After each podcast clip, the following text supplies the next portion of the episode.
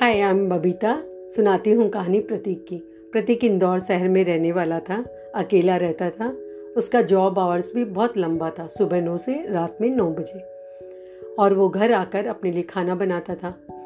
एक दिन वो ऑफ़िस से आकर अपने लिए चाट, चपाती बनाई और आलू की सब्ज़ी बनाई रख कर नहाने के लिए गया।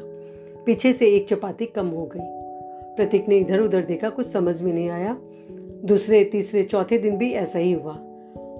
अब पाँचवें दिन प्रतीक ने डिसाइड किया, आज तो मैं पता लगाऊँगा मेरी चपाती आखिर जाती कहाँ है? वह छुप कर बैठ गया, देखा कि एक चूहा आया उसकी चपाती लेकर जाने लगा।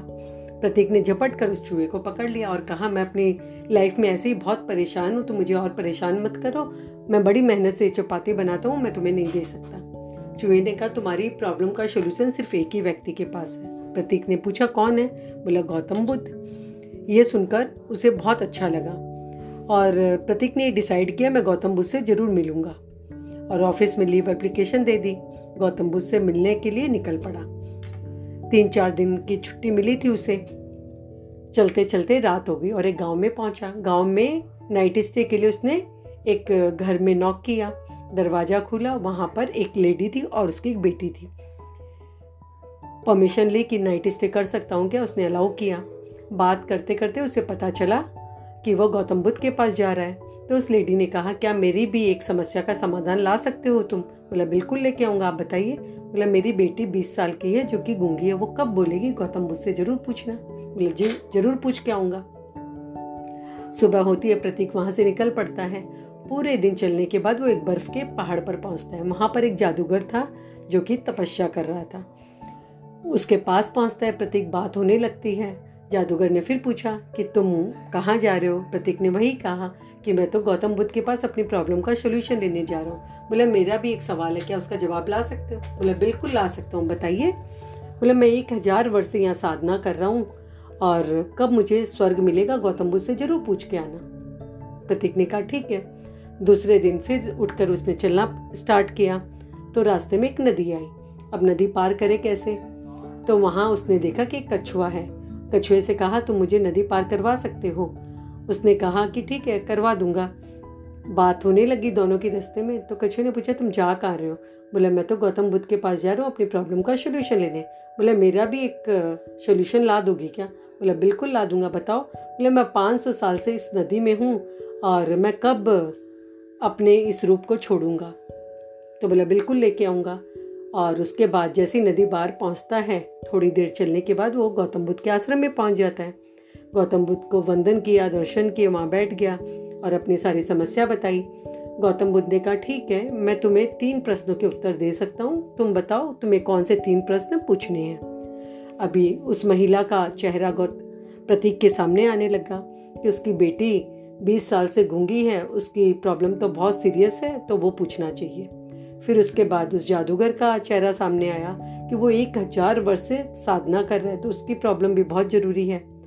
फिर उसके बाद उस कछुए का चेहरा सामने आया कि वह 500 साल से उस नदी के किनारे है तो उसकी प्रॉब्लम भी बहुत ज़रूरी है। मेरी प्रॉब्लम कोई खास नहीं है, क्योंकि मैं तो चलो, मेहनत कर रहा हूँ, कमा रहा हूँ, खा रहा हूँ, अकेला ही तो हूँ। चलो, इन तीनों का प्रॉब्लम का सोल्यूशन ले लेना चाहिए बुद्ध से।